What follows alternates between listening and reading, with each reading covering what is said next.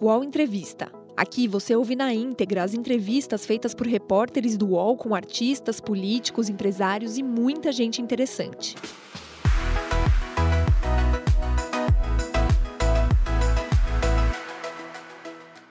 Seja muito bem-vinda, seja muito bem-vindo a mais um U O L Entrevista. Você sabe que esse aqui é o espaço de reflexão, de conversa com personalidades que são notícia no nosso país. E o nosso entrevistado de hoje aqui no U O L Entrevista é uma personalidade e uma liderança da esquerda no Brasil. Fernando Haddad é formado em Direito, tem mestrado em Economia e doutorado em Filosofia. É professor da Universidade de São Paulo. Sua vida política começou no movimento estudantil e, em dois mil e cinco, ocupou a vaga de Tasso Genro no Ministério da Educação, onde ficou até dois mil e doze, quando derrotou José Serra e assumiu o posto de prefeito de São Paulo.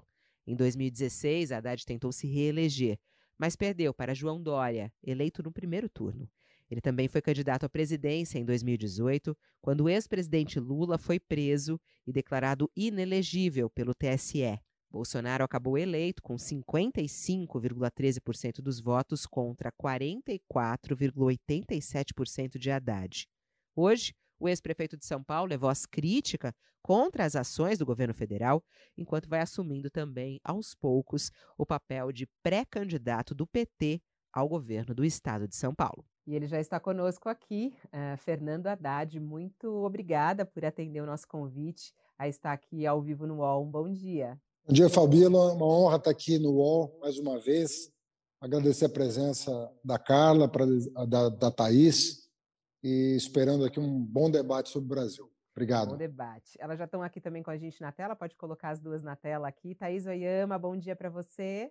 Bom dia, Fabíola. Bom dia, prefeito. Bom dia, colega Carla. Um prazer estar aqui com vocês todos. Obrigada, prefeito, por estar com a gente. Hoje time feminino, né, Carla? A Carla estava comigo agora há pouquinho é... no U O L News, de volta aqui. Já estava mais cedo, né, Fabíola? Desde cedo aí na Labuta. Obrigada, prefeito. Obrigada, Thaís. Prazer também estar com vocês.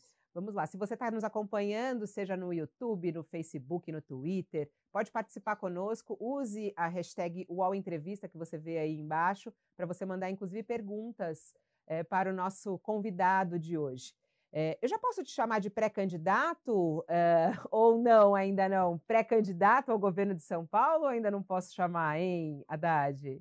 Fabíola, na verdade, não. E eu te explico é. por quê. Eu estou envolvido, como você sabe, na elaboração de um programa de governo para o estado de São Paulo, pela Fundação Perseu Abramo. Mas eu acredito que as forças progressistas aqui de São Paulo, o que, o que incluem PCdoB, P S B, P D T, PSOL e o próprio P T, deveriam se sentar à mesa e tentar lançar um candidato para tentar virar a página do estado de São Paulo com alguma novidade. Acho que o estado está maduro para experimentar uma experiência nova, mais dinâmica, mais moderna, e eu acho que a gente tem que colocar o projeto acima das ambições pessoais. Mais para o final do ano, ano que vem, aí acho que os nomes vão surgir naturalmente e nós vamos verificar quem tem as melhores condições de representar o que, na minha opinião, é uma exigência para o estado de São Paulo. Uma coisa nova, depois de vinte e oito anos, o mesmo grupo político comandando o maior estado da federação. Mas pelo menos se colocar à disposição desse, dessa discussão e seu nome à disposição, isso sim dá para dizer e falar claramente, ou não? Eu não tô, eu não tô recusando a, a possibilidade, mas não é o que está presidindo as minhas ações nesse momento. Eu tenho mantido conversas tanto com o Márcio França, quanto com o Orlando Silva, com o Boulos, para que a gente tenha a compreensão de que mais importante do que o nome é o projeto e a viabilidade eleitoral para vencer as eleições no ano que vem. Deixa eu emendar aqui, Fabíola, porque Pode, o prefeito claro. diz, quando ele fala colocar o projeto acima das ambições pessoais, prefeito, isso significaria ou incluiria a possibilidade de ceder a cabeça de chapa para o PSOL, sendo o senhor ou outro alguém do P T o candidato ao governo do estado de São Paulo? Olha, eu acho que o nome vai ser o nome que reúne, que agrega mais, né? Independentemente do partido. Eu tenho respeito por todos os partidos que eu, que eu citei, são todos é, companheiros que a maioria deles é, esteve comigo, inclusive, em dois mil e dezoito. Então, se eu receber apoio dessas pessoas em dois mil e dezoito, na corrida presidencial, não serei eu a, a me opor a qualquer dessas figuras. Tenho apreço por todos e entendo que há uma possibilidade concreta de uma alternância no poder que só fará bem a São Paulo. São Paulo está sem alternância no poder. E as últimas medidas administrativas do governo Dória são muito preocupantes, inclusive do ponto de vista da lisura pública. Estou muito preocupado com o que está acontecendo com o Congás, com o Sabesp, é, com as concessões das, das rodovias paulistas, tudo feito a toque de caixa, com muita pressa e com interesses pouco transparentes, é, é, pouco transparentes na negociação desses contratos, desses mega contratos de concessão. Eu acho que São Paulo vai ganhar com uma alternância no poder. Então, só para completar, nessa frente progressista de que o senhor fala, o senhor não veria problemas, então, em, eventualmente, dependendo da aceitação, como o senhor disse, ceder a cabeça de chapa para o Guilherme Boulos do P SOL, por exemplo? Olha, eu, não, não, eu coloco em pé de igualdade os pré-candidatos que eu considero mais progressistas, né? O Márcio França está colocado, o P S B, por exemplo, tem... Nós estamos tentando uma aliança nacional com o P S B, inclusive. Acho importante citar esse partido que vem... por meio do, do seu presidente, né, Carlos Siqueira, vem se alinhando mais uh, para o centro-esquerda do que até dois mil e quatorze. Eu acho que é um protagonista muito importante para o futuro do Brasil, inclusive, não só de São Paulo. Então, eu vejo uma amplitude um pouco maior uh, e eu acho que todos nós devemos nos colocar humildemente à mesa para negociar as melhores condições de vitória. Eu acho que pela primeira vez em trinta anos, há uma real possibilidade de vitória das forças progressistas em São Paulo diante do enorme desgaste do governo Dória. Mas tem também, né, a questão do, do antipetismo aqui no estado de São Paulo, principalmente no interior paulista. É, eu sei que é, o senhor já começou a rodar aí o estado de São Paulo, né, tá, tá circulando, tá conversando. Como é que tem sido é, o sentimento, a sensação desse, desse antipetismo que existe muito forte em São Paulo? Fabíola, com toda a franqueza, eu te digo que ele é menor hoje do que o antibolsonarismo e do que o próprio anti-Dória. O Dória está muito desgastado no estado de São Paulo. Eu acho que o... É, a maneira como ele se conduziu durante a pandemia, é, sobretudo no que diz respeito ao aumento brutal de impostos, né, no meio da maior drama social que o, que o Estado viveu, essa questão da gestão das privatizações, concessões mal feitas, reprogramadas, tem dado um desgaste muito grande, atraso em obras de infraestrutura importantes. Aqui em São Paulo nós temos um monotrilho que era para ser entregue na Copa de dois mil e quatorze e não há previsão de entrega agora que nós estamos em dois mil e vinte e um. Tamoios, Rodoanel Norte, uma série de problemas administrativos. Eu acho que é, o anti-Dória aqui também é um sentimento muito forte. E o Lula, como você sabe, está liderando as pesquisas, é, a corrida presidencial em São Paulo. Ou seja, não apenas no Brasil, mas ele já superou a intenção de voto em São Paulo. E é uma figura, um cabo eleitoral muito importante para qualquer candidato. E a reunião em torno dele na corrida presidencial, na minha opinião, vai ter impacto em todos os estados, inclusive aqui. É, o senhor está falando aí sobre sentar com vários partidos. A gente, a Carla, só para dar uma explicação aqui para quem está nos acompanhando, a Carla estava conosco aqui, acabou a luz na casa dela. Ela, e aí ela subiu, daqui a pouco ela volta. Vamos ver se ela consegue ali é, entrar novamente, mas acabou a luz, por isso que ela não está mais aqui conosco. Assim que possível, ela vai voltar. Então, deixa eu seguir em São Paulo, Fabíola, aqui, São Paulo, aproveitando... Não, eu... Pode ir, pode seguir. Aproveitando, prefeito, que a gente está falando de São Paulo, ontem o ministro da Educação, Milton Ribeiro, ele fez um pronunciamento nacional conclamando os estados e as escolas a retomarem o mais urgentemente possível as aulas. O senhor que já foi ministro da Educação, o senhor concorda com ele que é hora de voltar, de retomar as aulas presenciais?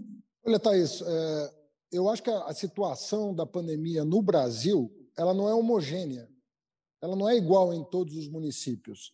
E a pior é em São coisa, Paulo. É em São Paulo e no Brasil, né? É, não é homogênea. E a pior coisa que o governo federal e os governos estaduais fizeram foi tratar de forma homogênea situações muito diferentes. Então, não é possível você tomar a mesma medida em todos os lugares. Você, obviamente, está tendo o avanço da, da vacinação pela pressão social sobre o governo, e foi de um descaso tremendo, uma irresponsabilidade tremenda com a vacinação, quase colocou em risco um programa, que é o Plano Nacional de Imunização, que é um, é um programa que tem quarenta anos bem sucedido no Brasil, né? Cada vez melhor, até dois mil e doze, dois mil e treze, cada vez melhor. Então, colocou em risco o Plano Nacional de Imunização. E veio o ministro, depois de um ano no cargo, fazer o primeiro pronunciamento sobre a, uma condução que ele deveria ter, ter feito desde o primeiro dia, coordenando a ação tanto dos secretários estaduais quanto dos secretários municipais. Então, eu acho que a condução dele à frente do ministério deixou muito a desejar. Uma pessoa fundamentalista, uma pessoa cheia de ideologia, que quer uh, manietar as escolas públicas do Brasil, sufocar as universidades.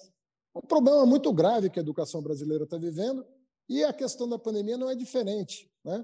É uma... Os professores não foram priorizados em todo o país, ele próprio não, não soube o que dizer é, para uma categoria profissional de do... mais de dois milhões de profissionais, e tampouco negociou com os pais e, e mães dos estudantes brasileiros.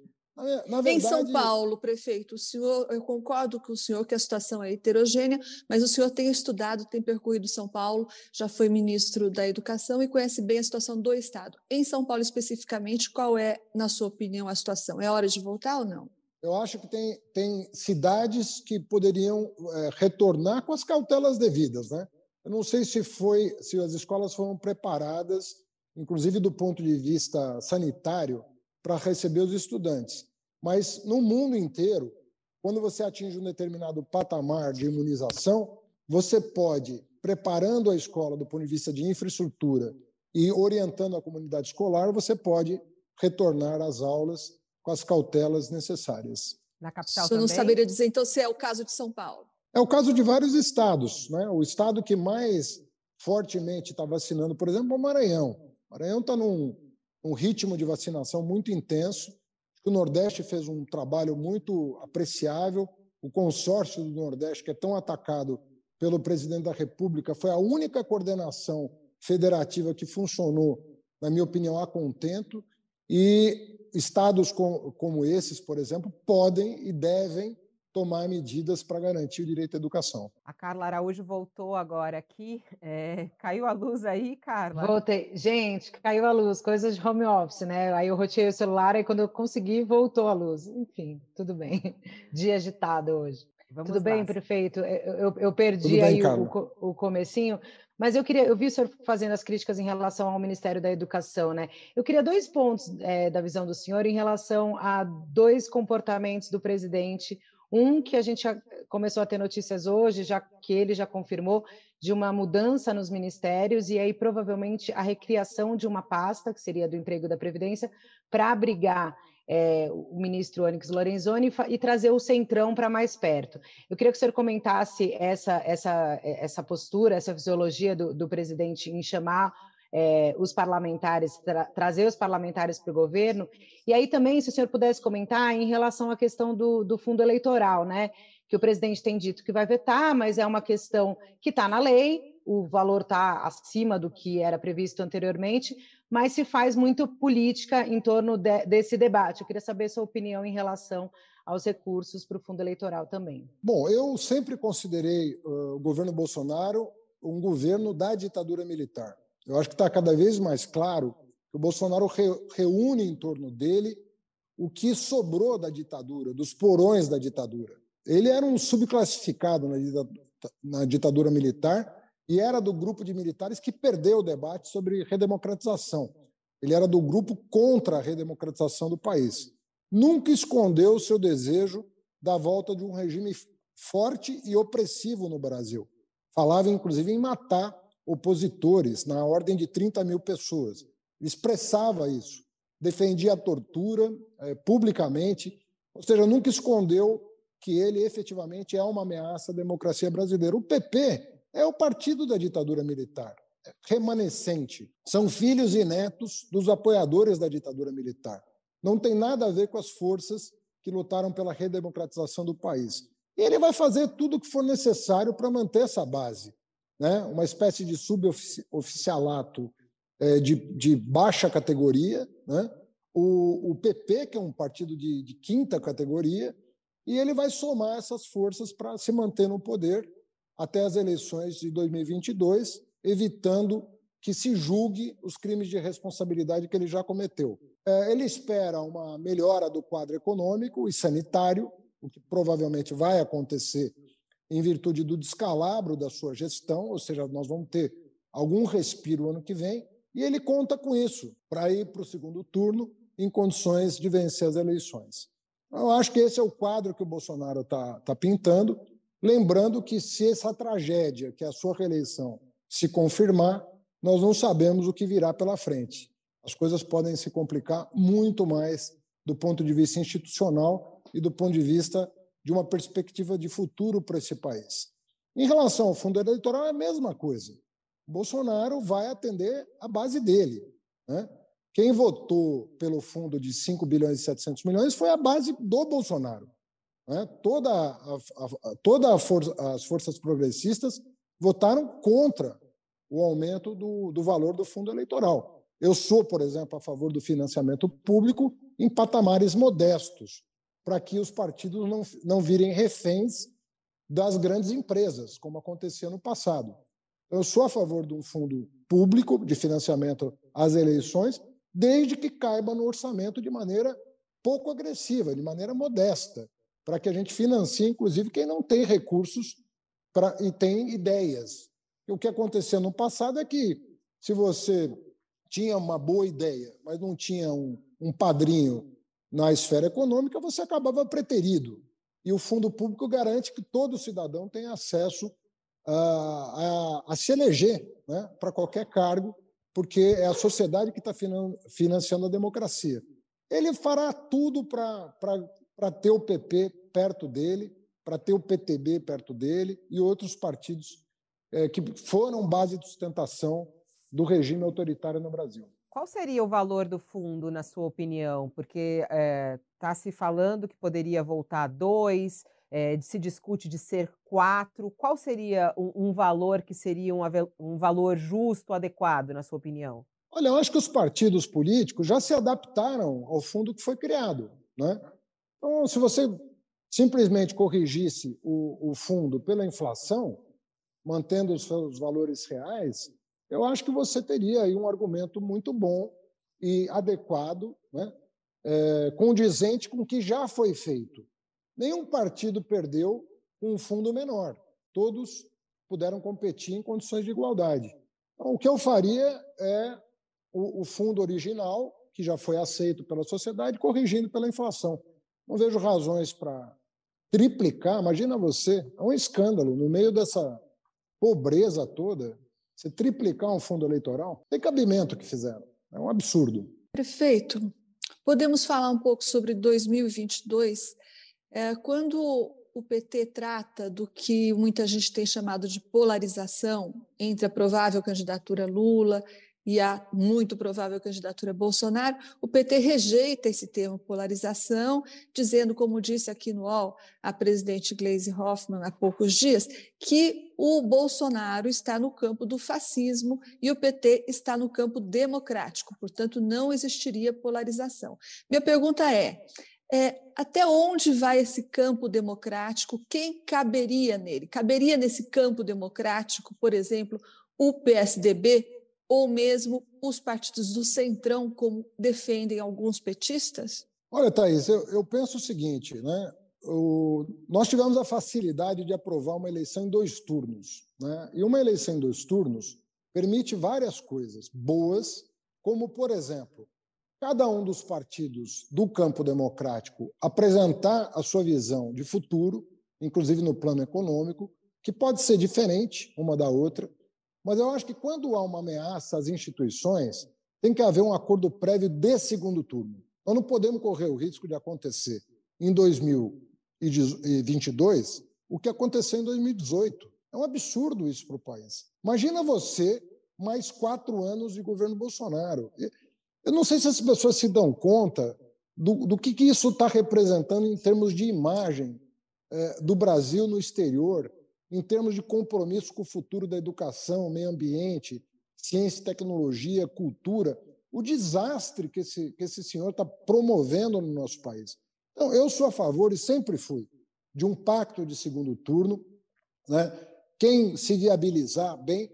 Eu sou daqueles que torcem para o Bolsonaro não ir para o segundo turno, porque eu acho que está aí nós teríamos um segundo turno maravilhoso em que propostas democráticas fossem apresentadas para a sociedade e a sociedade julgasse a conveniência de ter um programa mais liberal, mais desenvolvimentista, mais social-democrata ou menos uh, trabalhista. Enfim, se você tivesse um compromisso com a democracia, o melhor cenário de segundo turno seria esse.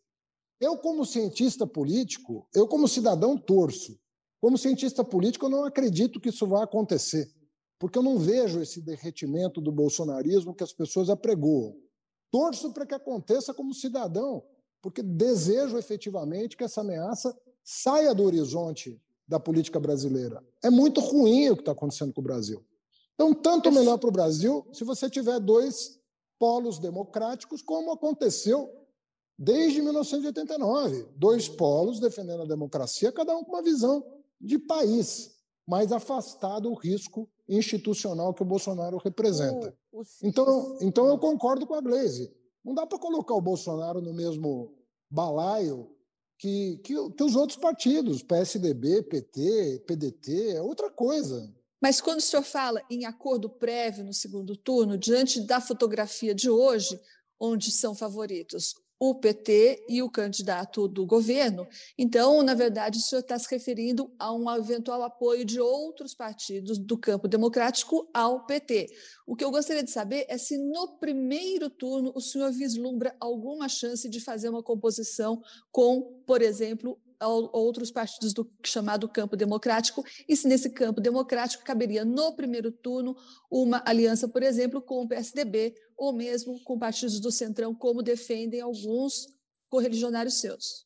Olha, eu acho que assim, se tiver uma base programática comum, eu, eu acho que a gente pode avançar, né?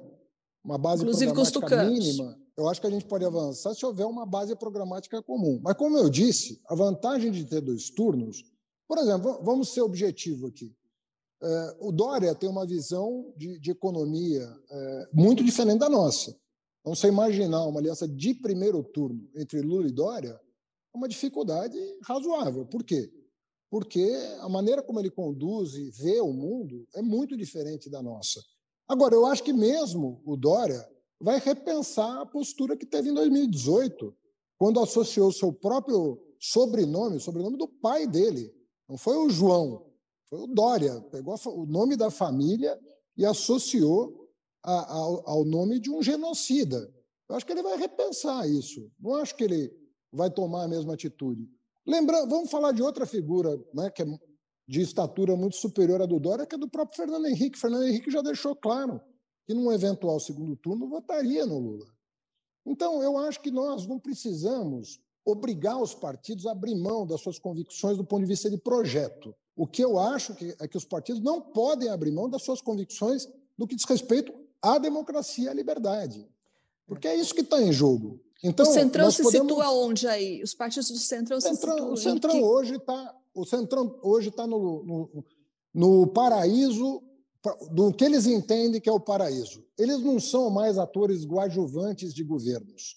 Eles sempre foram atores coadjuvantes, tanto do P S D B quanto do P T. Eles iam a reboque desses governos que tinham um projeto.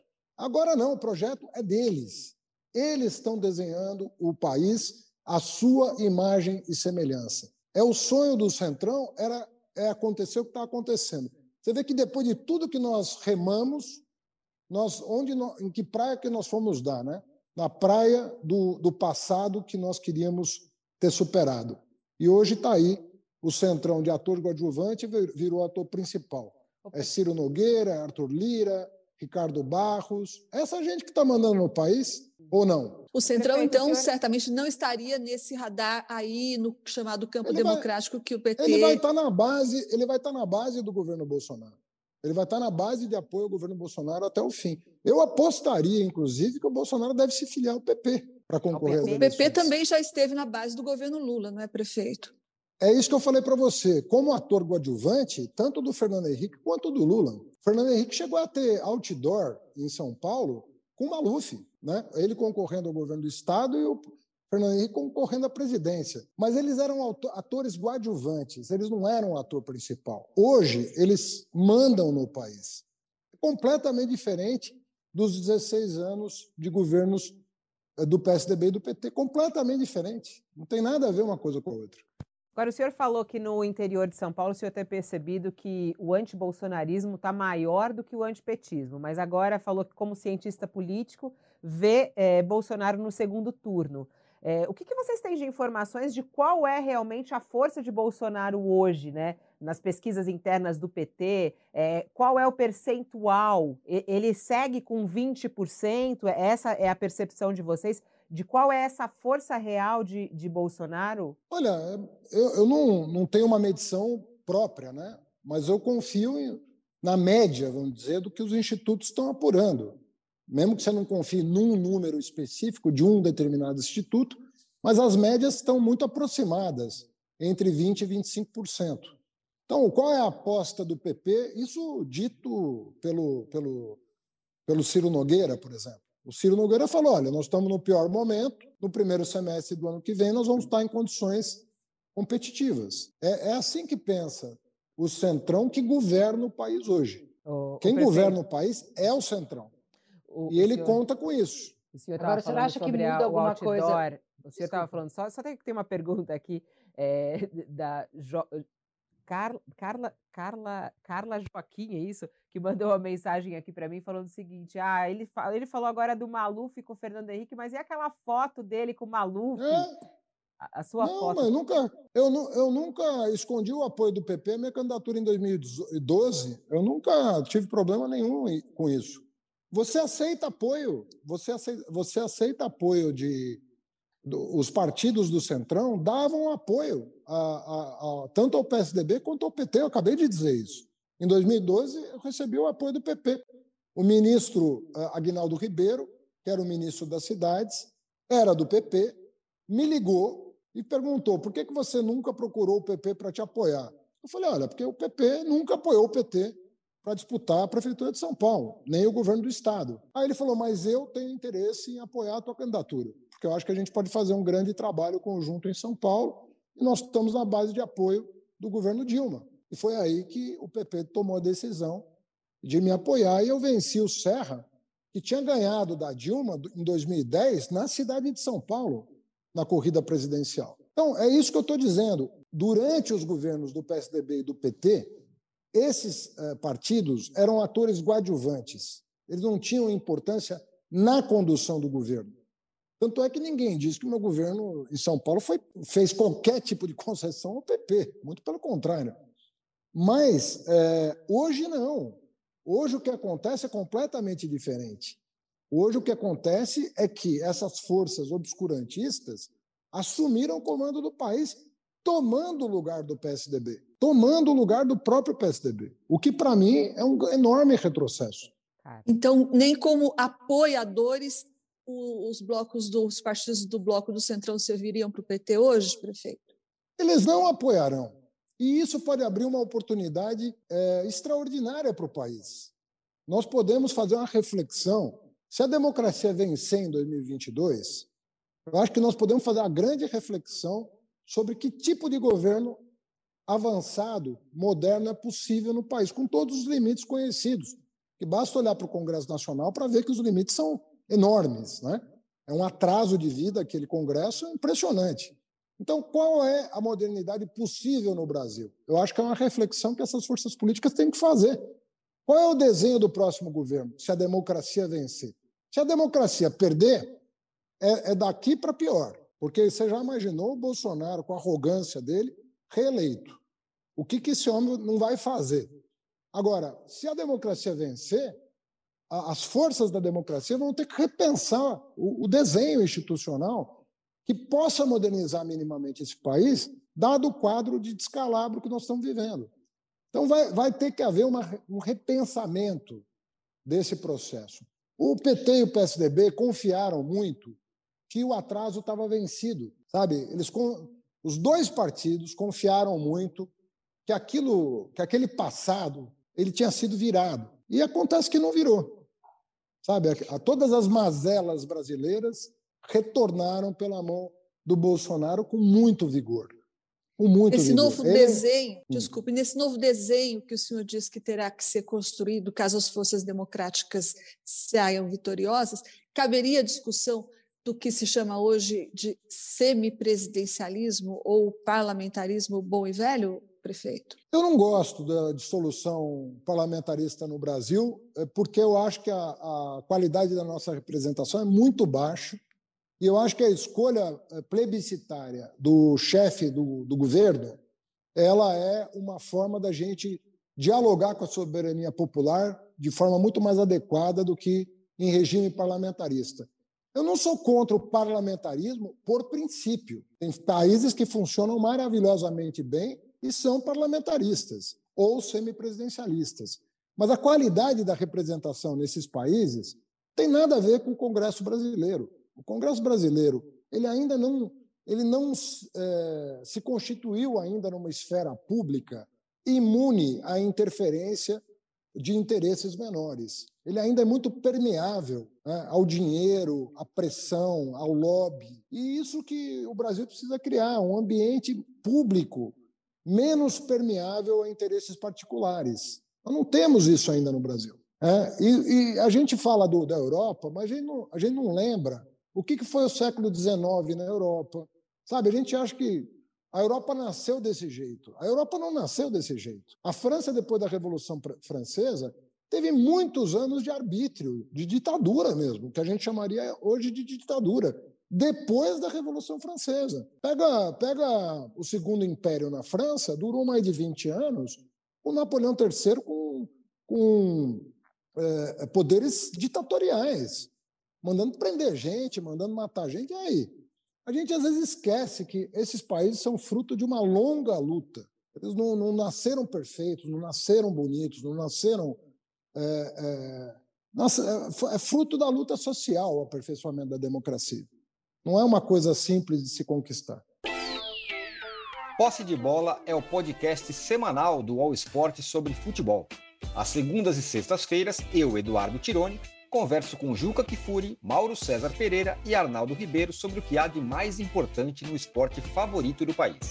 Você pode ouvir o Posse de Bola e outros programas do UOL em u o l ponto com ponto b r barra podcasts, no YouTube e também nas principais plataformas de distribuição de podcasts. Prefeito, é, essas, recentemente o presidente Bolsonaro e o ex-presidente Lula se mostraram aí meio desacreditados com essa possibilidade de uma terceira via, né?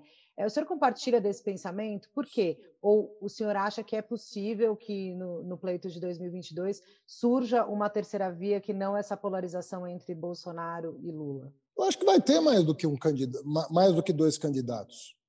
Eu, não, eu acho inevitável que, que haja. Não, não vejo razão para... Mais viável? Com uma terceira via que então, possa aí, realmente... Aí o que eu te falei, o que eu falei, repito, é o seguinte, como cidadão, eu torço para um... desses uh, candidatos, que são vários, inclusive, né? Agora surgiu Simone Tebet, surgiu uh, o Pacheco, o, o Leite, tem, tem cinco, seis nomes. O Moro voltou dos Estados Unidos, não da sei Atena. Com que pretensões. Da Atena. Pois é, da Atena. Então, pô, você tem dez nomes aí. Se alguém Mandetta, se viabilizar né? e, e superar... Mandetta, você vê, você já, nós já citamos aqui quantos nomes. Se algum deles se viabilizar e superar o, o, o Bolsonaro, melhor para o país. Eu vou comemorar o primeiro e pro, espero que comemore o segundo turno também. O primeiro com, com o Bolsonaro fora da disputa e o segundo com o meu partido de volta ao poder. Agora, prefeito, como convencer o eleitor a votar é, no, no P T diante dos erros do governo Dilma, né? Há algumas perguntas também chegando nesse sentido. Se isso vai ser foco, isso já foi um pouco foco na sua campanha, né, contra Bolsonaro, Sim. mas ali, é, diante dessas discussões, é, inclusive do momento que a gente vivia, todo, toda aquela polarização naquela época, algumas coisas ficaram fora, mas já foi foco. Isso volta mais uma vez, né? É, de que maneira? O P T vai se comportar de alguma outra maneira é, vai ter aí alguma, algum, alguns acertos em relação à sua campanha? O que está sendo discutido nesse sentido e até de reconhecimento dos erros do governo Dilma? Olha, eu acho que assim, nós não estamos nessa, nessa fase ainda de, né, de, de campanha propriamente dita, né? Nós estamos há mais de um ano da eleição. Mas eu quero crer que o comportamento... Eu espero que seja um comportamento... Eh, eu tenho tido... Sempre que eu sou perguntado, que eu escrevo artigo, eu escrevo em revista, escrevo em jornal, dou, dou entrevista a todo instante, eu não tenho problema nenhum em dizer acertou aqui, errou ali. O que eu acho é que o balanço dos governos do P T, e eu falo de três governos, eu acho que nós tivemos três governos em situação de normalidade institucional. Lula um, Lula dois e Dilma um. Foi em situação de normalidade institucional. O, o governo Dilma dois não, não, foi, não, não se estabeleceu. A mulher não conseguiu tomar posse de maneira adequada, com reconhecimento da oposição do seu mandato. É muito difícil falar também do que aconteceu depois da reeleição da Dilma, mas eu acho que o balanço dos três governos, entre acertos e erros, é muito positivo, na minha opinião, muito positivo. E o principal erro qual foi? Eu acho que teve... Eu já disse isso em artigo de jornal, não é novidade para ninguém. Eu acho que a, a, o governo Dilma sofreu um baque muito grande quando veio a, a crise do, das commodities em dois mil e treze. Ali começa um, uma debacle importante do, do poder do Brasil no cenário internacional. E, na minha opinião, o diagnóstico que o governo fez é de que aquilo era temporário, de que aquilo não ia durar. E, na minha opinião, não era temporário. Eu já achava que não era. Tanto é que a recuperação das commodities está acontecendo agora só. Veja só, nós estamos falando de dois mil e treze para dois mil e vinte e um. O preço das commodities, elas se, se recuperam seis ou sete anos depois da queda. Então, não era uma coisa temporária, a, a não ser que você ache sete anos temporário, mas é, é tempo demais para um governo.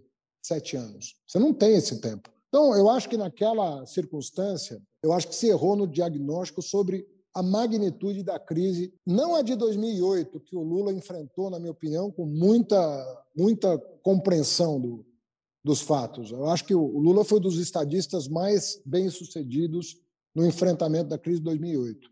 Mas eu estou falando da, de quando ela, quando ela bate de frente no Brasil em relação ao preço das nossas exportações. Ali não era uma coisa temporária, pelo menos no horizonte de um mandato. Era uma coisa mais estrutural. E eu acho que o governo tomou medidas como se aquilo fosse passar em um ou dois anos. E não passou. Então teve. O Fernando Henrique, o governo Fernando Henrique também errou, por exemplo, em relação ao câmbio em noventa e oito. Fez um erro de cálculo. Achou que aquilo, a âncora cambial era para sempre, né, como dizia o presidente do Banco Central. E aí veio... veio Veio a crise internacional, nem era uma crise do núcleo orgânico do capitalismo, era uma crise periférica, né? É, não lembro se era da Rússia, do México. Teve três crises no governo Fernando Henrique, da, do México, do, da Ásia e da Rússia. E uma delas pegou, pegou de frente o Brasil. O câmbio não aguentou e, quando, depois da reeleição do Fernando Henrique, a gente sabe o que aconteceu. O dólar foi pra, de um para quatro reais. Então, de novo, às vezes os governos de boa-fé é, fazem diagnósticos que não se comprovam, entendeu? Perfeito. Está em discussão novamente e com uma força talvez inédita o impeachment do presidente Bolsonaro. Uh, o ex-presidente Lula, ele não parece tão entusiasmado quanto o senhor em relação a essa questão.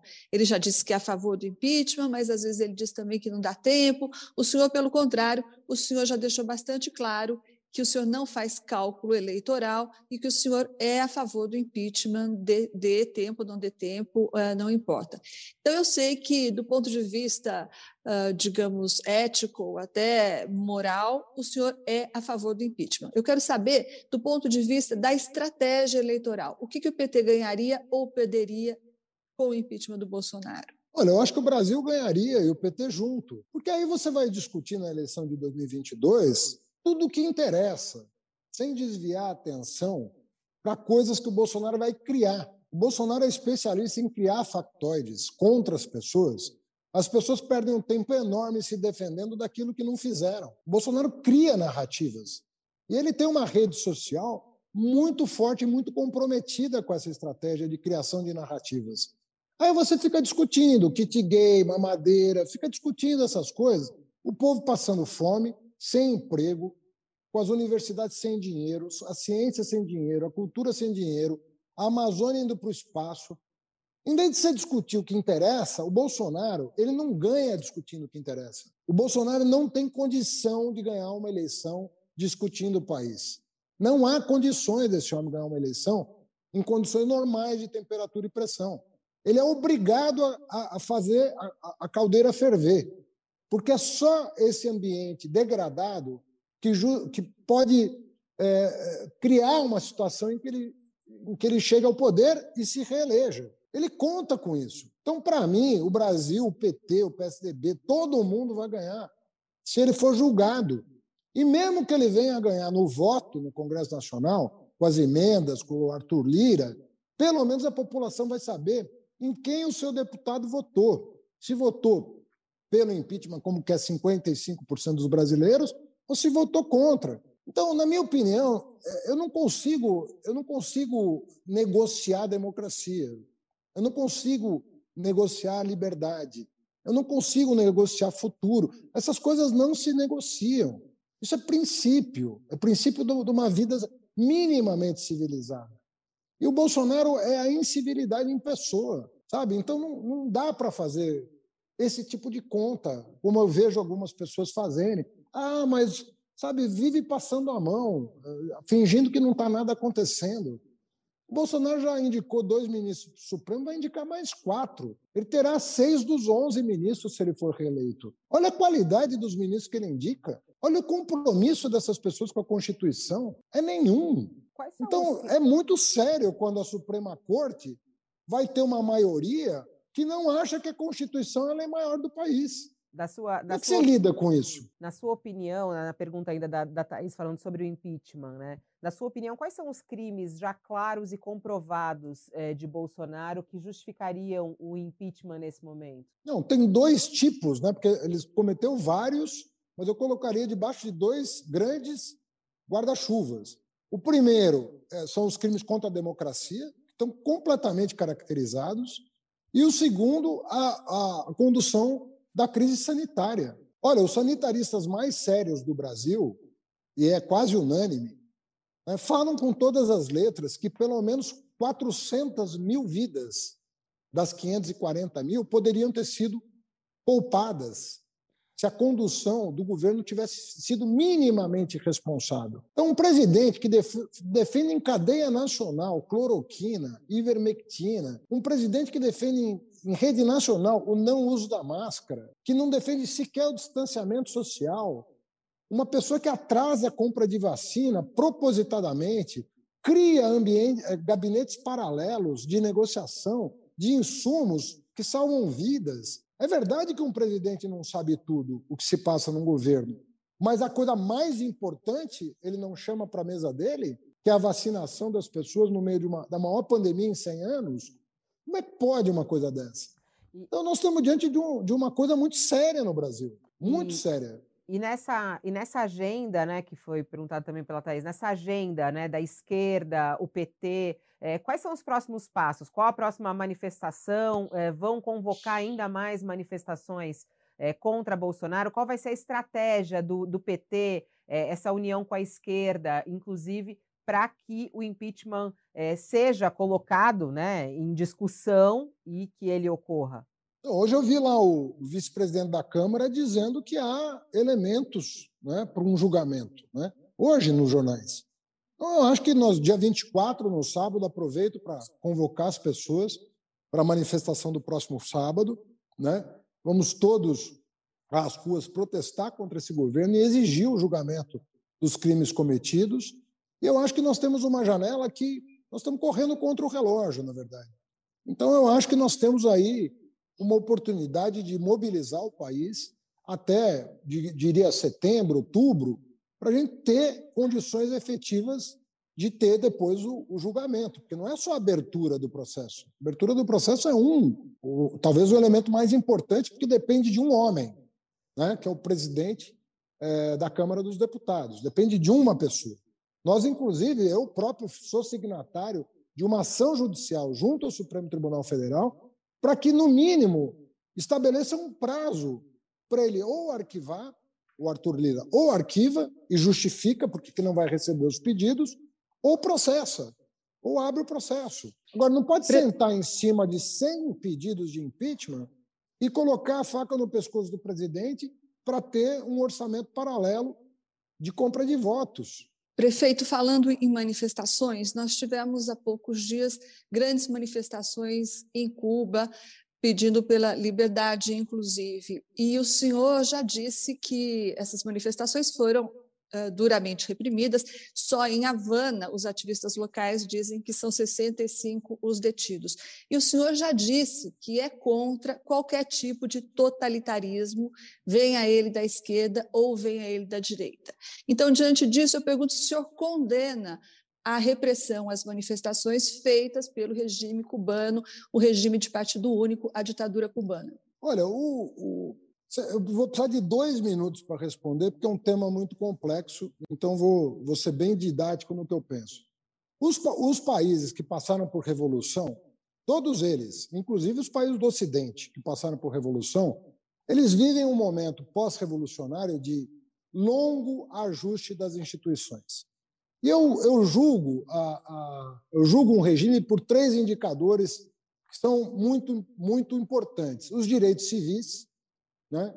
E Cuba, no que diz respeito aos direitos civis, teve avanços significativos, sobretudo no que diz respeito à situação do negro, né? Do afrodescendente, de, é, que é filho, neto de escravos. Avançou barbaramente nos direitos sociais, é o melhor sistema de saúde, educação e segurança do continente.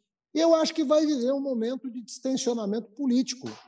Eu acho inevitável que se distensione politicamente Cuba. O que, que eu defendo? Eu acho que esse processo já está, tá, inclusive, atrasado, esse distensionamento. Precisa distensionar. Agora, o embargo acaba servindo de pretexto, sem, tanto para os Estados Unidos quanto para Cuba, manter essa tensão no ar, justificando tanto a violência interna quanto a violência externa. Não dá mais para isso. Nós estamos no século vinte e um, faz sessenta anos esse embargo. sessenta anos esse embargo. Alguém podia dizer, quando existiu a União Soviética, teve a crise dos mísseis, os Estados Unidos não podem, né, fechar os olhos para a ameaça nuclear que Cuba representou. A crise dos mísseis tem sessenta anos. Não existe mais o mundo da Guerra Fria. Então, se os americanos tiverem... E eu acho que o Lula vai tentar fazer uma grande gestão junto ao governo Biden. Eu vi ele fazer isso junto ao governo Bush. O Bush estava com uma mania de intervir na América do Sul, né? Uma mania grande. E o Lula conseguiu convencer o Chávez e o Bush a fazerem um acordo. Foi o melhor momento que a Venezuela viveu nos últimos trinta anos, quando o Bush e o Chávez se entenderam. Então, eu acho que o Brasil tem uma oportunidade de ouro, né? Mas com um presidente, né, com estatura, de fazer as mediações. E o Biden, na minha opinião, ele, come, ele começou bem do ponto de vista interno, mas, como a gente sabe, o deep state americano, do ponto de vista externo, sempre é um problema. O, o, na minha opinião, os Estados Unidos enxergam mal o mundo, e enxergam menos ainda a América Latina, que sempre foi tratada como quintal. Cuba mesmo era um bordel dos Estados Unidos. E a gente não quer que Cuba volte a ser um bordel dos Estados Unidos. A gente quer que Cuba comece a distensionar e se desenvolva, né?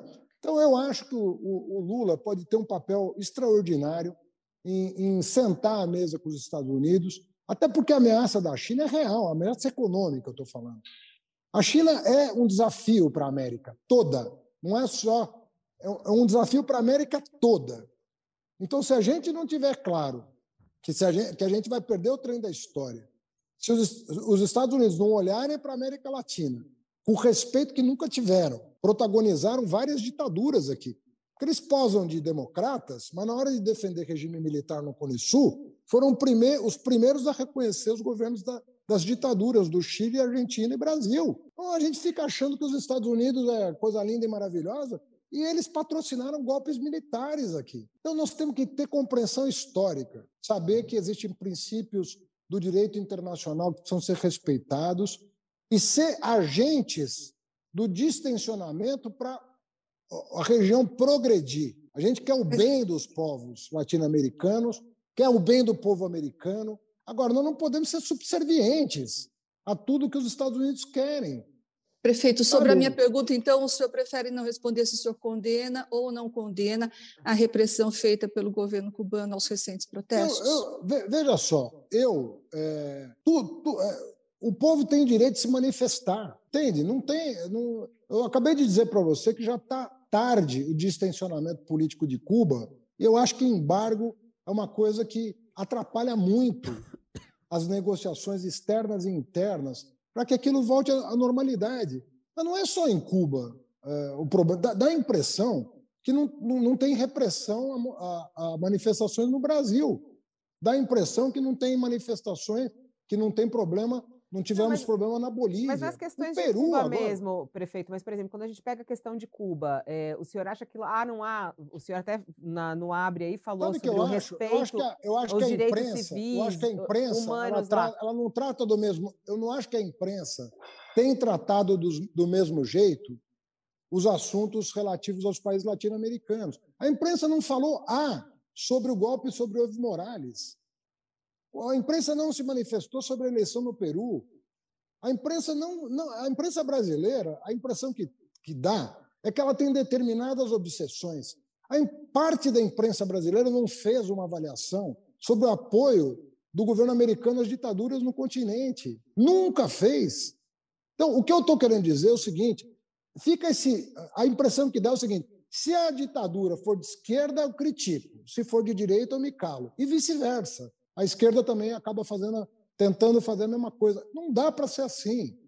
A gente tem que condenar governos que reprimem, tem que tentar construir soluções negociadas, tem que apontar para o descaso dos americanos com a América Latina. A América Latina não pode continuar sendo o que foi a vida toda para os Estados Unidos. Isso não dá para ser assim. E Cuba vai viver um dilema. É voltar a ser o bordel que os Estados Unidos implementaram lá, ou dar um passo para frente. E o passo para frente não é abrir mão das conquistas sociais e civis, é justamente promover um ambiente de maior liberdade na ilha. É isso que eu defendo. Perfeito. É, uma outra questão que, que permeia a eleição de dois mil e vinte e dois é o posicionamento dos militares, né? O, o presidente Jair Bolsonaro tem muitos militares no governo, é, gosta de ficar falando o meu exército, apesar da instituição ser uma instituição de Estado.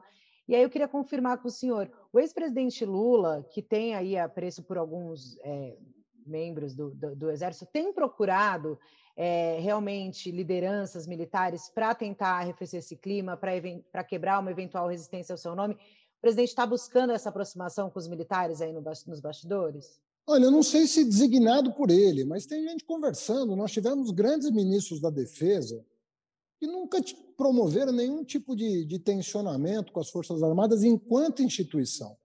Se você pegar a série histórica, o Lula certamente foi o, o presidente que mais investiu nas Forças Armadas. Eu duvido que, da redemocratização para cá, tenha um presidente que mais tenha investido nas Forças Armadas. Eu não estou falando só em carreira, não. Estou falando, sobretudo, em equipamento. Submarino, fronteira, uh, uh, caças, sabe? Tudo para equipar as Forças Armadas e dar uma, um, um estatuto para as Forças Armadas diferenciado. Agora, nós temos um princípio. A gente acha que uh, militar da ativa não deve participar de governo, porque militar responde pelo todo, não responde pela parte. Assim como um juiz não pode assumir cargo sem se distanciar da magistratura, assim como um membro do Ministério Público não pode assumir um cargo no Executivo sem abrir mão da carreira, não é um mero afastamento. Você tem que sair da carreira, porque você não vai voltar depois. Eu acho que tem que valer o mesmo critério para militar. Militar quer fazer política? Bem-vindo. Deixa a farda, Deixa a farda e vai fazer política. Ah, eu tenho vocação política. Ótimo, o Brasil está precisando de bons nomes para a política. Tem militares muito bem formados no Brasil. Nós temos escolas militares excepcionais. O I M E, o, o, o Instituto de Engenharia, o, o ITA, são escolas de referência no mundo. Tem gente muito boa que poderia estar colaborando com o país. Não tem problema, deixa as Forças Armadas e vem para a política. Se candidata seja ministro, seja governador. Qual é o problema disso? Nenhum. Agora, misturar Forças Armadas com governo, isso eu nunca vi dar certo em lugar nenhum.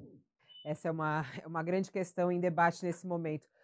Eu quero voltar para a gente finalizar, já está já, já tá dando tempo aqui, mas eu queria voltar para a pergunta inicial, porque tem muita gente que chegou depois e a gente começou a nossa conversa falando sobre os, como será é, a sua vida em dois mil e vinte e dois. Falou que está nesse, nesse trabalho da construção, inclusive, das discussões no país, mas principalmente também de São Paulo. E você falou de, inclusive, entrar em conversas e, e aprofundar conversas com outros partidos. É, isso tem data já marcada? É, tem algum cronograma que está sendo seguido? É, e quando que deve ser anunciado, de repente, ou pelo P T ou é, por esse grupo aí envolvendo outros partidos, um nome a concorrer ao governo do Estado de São Paulo? Olha, eu acho que o, o, o quadro nacional ele, ele tem que se decidir antes, na minha opinião. Eu acho que tudo, você, tudo se reorganiza a partir do quadro nacional. Eu acho difícil inverter essa, essa equação. Você começar pelos estados para chegar no, nas chapas presidenciais. Então, eu acredito que as conversas entre esses partidos no, no plano nacional estão avançando, as conversas estão acontecendo no plano estadual, mas eu diria que, sobretudo no caso do P T, que tem candidato a presidente, eu acho que nós temos que amadurecer as alianças nacionais para tentar reproduzir, tanto quanto possível, eh, nos estados, né? O quanto a gente conseguir ampliar eh, na disputa presidencial. Então, eu acho que no caso do P T, eh, no caso do, do talvez do, do governo também, né? Que também já tem candidato e, e vai tentar compor um arco de alianças, na minha opinião, com o Centrão, eu acho que eh, isso vai determinar o, até onde você vai no plano estadual, até onde você vai, com que objetivo, com que sintonia com o programa nacional, guardadas as especificidades de cada estado, que cada estado tem um problema diferente. Mas é isso, eu, eu, no meu caso específico, eu mantenho conversas e estudos, né? Estamos com duzentas e cinquenta pessoas estudando o estado de São Paulo minuciosamente, né? Porque aí a gente chega com conhecimento de causa para falar do Estado, sem irresponsabilidade. Falar as coisas que têm que ser ditas e propor uma alternativa. O senhor tem, falado, a... com, o senhor tem falado com Boulos? Falou com ele nesses, nesses últimos dias? Eu falei falado... esse ano já. Não, quem falou com ele, o a último de nós a conversar com o Boulos foi o próprio presidente Lula. Deve ter menos de um mês, talvez uns vinte dias. Não saberia dizer se é entre vinte e trinta dias. E aí, qual foi o resultado? É que, tá, é que falta um ano, né? Falta tempo. Eu sei que jornalista às vezes fica ansioso por notícia, mas às vezes não tem a notícia, né? Você tem conversa, tem um processo de amadurecimento do que deve ser feito, né? Mas eu acho que é a boa vontade. O presidente sentou com o Márcio França, conversou horas com o Márcio França, conversou horas com o Boulos. Eu já tive com o Márcio França, eu já tive com o Boulos. Já falei por telefone várias vezes com o Orlando, Orlando Silva do P C do B, enfim, são conversas que vão, que vão se sedimentando com o tempo. E faltando um ano e, faltando um ano para começar a campanha, eu acho que a gente deve aproveitar esse tempo. Qual seria o melhor candidato é? a vice na chapa de Lula, na sua opinião? Eu acho que o Lula tem que ampliar. Eu acho que tem que ampliar. Eu, não, eu sinceramente, eu acho que a fórmula de dois mil e dois... Eu, eu não, eu, que foi excelente, né? José de Alencar é uma pessoa extraordinária, era amigo de todos nós, ministros, né? Eu acho que é uma fórmula que talvez não agregue tanto quanto se fosse uma figura da política, né? Eu imagino Flávio que uma Dino, figura... Flávio Dino, prefeito, o senhor defende Flávio Dino? O senhor destacou não, aí o Maranhão na vacinação? O Flávio é uma figura maravilhosa, mas é, te, eu acho que a conta é da ampliação. A conta é de qu- quem amplia. Porque eu acho que isso seria muito significativo para dar estabilidade, não só para a vitória, mas para o próprio governo. Sabe? E já essa pensar, composição? Já pensar no terceiro turno. Porque Amplia... Brasil... Amplia... De... Ampliação, depois do ampliação Bolsonaro... mais à direita, isso, ampliação mais à direita, mas dentro do campo político. Rodrigo Maia, por exemplo, não? Não, aí é com o Lula, né? Isso aí, o candidato é que tem que se sentir confortável com quem for. Não vou ficar dando opinião sobre nomes, porque não é. Mas, não é como da minha estrategista, prefeito, o senhor diria que essa aliança, esse alcance poderia ir até a centro, ou até, até o centro, ou até o centro-direita? Ou ficar no campo da esquerda? É, eu acredito o que. Que não seria ampliação, centro, não é? É? Eu acredito que até o centro, pelo seguinte: eu acho que a centro-direita ela tem candidato, né? Ela vai ter candidato. E eu acho muito difícil para a centro-direita abrir mão da agenda Guedes, por exemplo. Ela, ela quer dar continuidade à agenda do Guedes. E fica difícil para para eles... É, como é que eles vão apoiar um governo social-democrata com, com a, uma agenda neoliberal em curso que recebe o apoio desses partidos desde o começo do governo Bolsonaro, aliás, desde o governo Temer. Recebe um apoio entusiasmado essa agenda mais neoliberal. Então, eu, eu acho que a centro-direita vai ter candidato. Não sei quem será.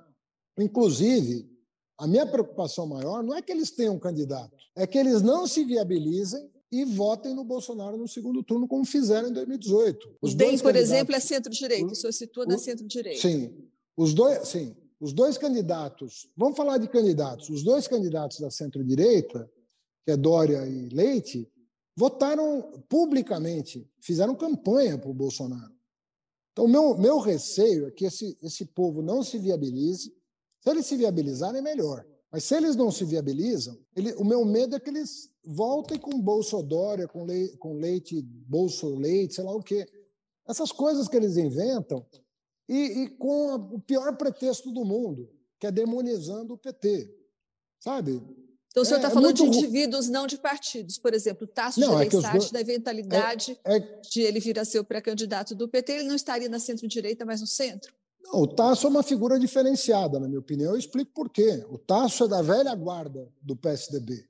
Essa nova geração é uma geração muito diferente da geração histórica do P S D B. O próprio Alckmin é uma pessoa muito diferente do Dória. Eu convivi com o Alckmin quatro anos. É uma figura muito diferente do Dória, muito diferente. O Tasso é uma figura de outra estatura. O Dória e o Leite, na minha opinião, né, são figuras de uma geração é, que mudou muito a cara do P S D B, mudou muito. Prefeito Fernando Haddad, bom, vamos encerrando aqui, já ultrapassamos até o tempo. Queria agradecer muito a sua gentileza de nos atender aqui no U O L e participar aqui do U O L Entrevista. Um bom dia e até uma próxima. Obrigado, Fabíola. Agradeço também as meninas aí, Thaís e Carla, pela gentileza. Muito obrigado. Tchau, Thaís. Obrigada, até a próxima. Tchau, Fabíola. Obrigada, prefeito. Tchau, Carla. Obrigada por estar conosco, prefeito. Tchau, tchau, Carla. Até a próxima. Tchau, Fabíola. Tchau, Thaís. Tchau, Haddad. Tchau a todos. Bom dia, gente. Tchau. Bom, e assim a gente encerra mais um U O L Entrevista. Queria agradecer também a sua participação aqui, o U O L Entrevista que fica gravado aqui na página do U O L, no YouTube, você pode acompanhar a qualquer momento. Muito obrigada e uma boa quarta-feira a você. O U O L Entrevista e outros podcasts do U O L estão disponíveis em u o l ponto com ponto b r barra podcast. Os programas também são publicados no YouTube, Spotify, Apple Podcasts, Google Podcasts e outras plataformas de distribuição de áudio.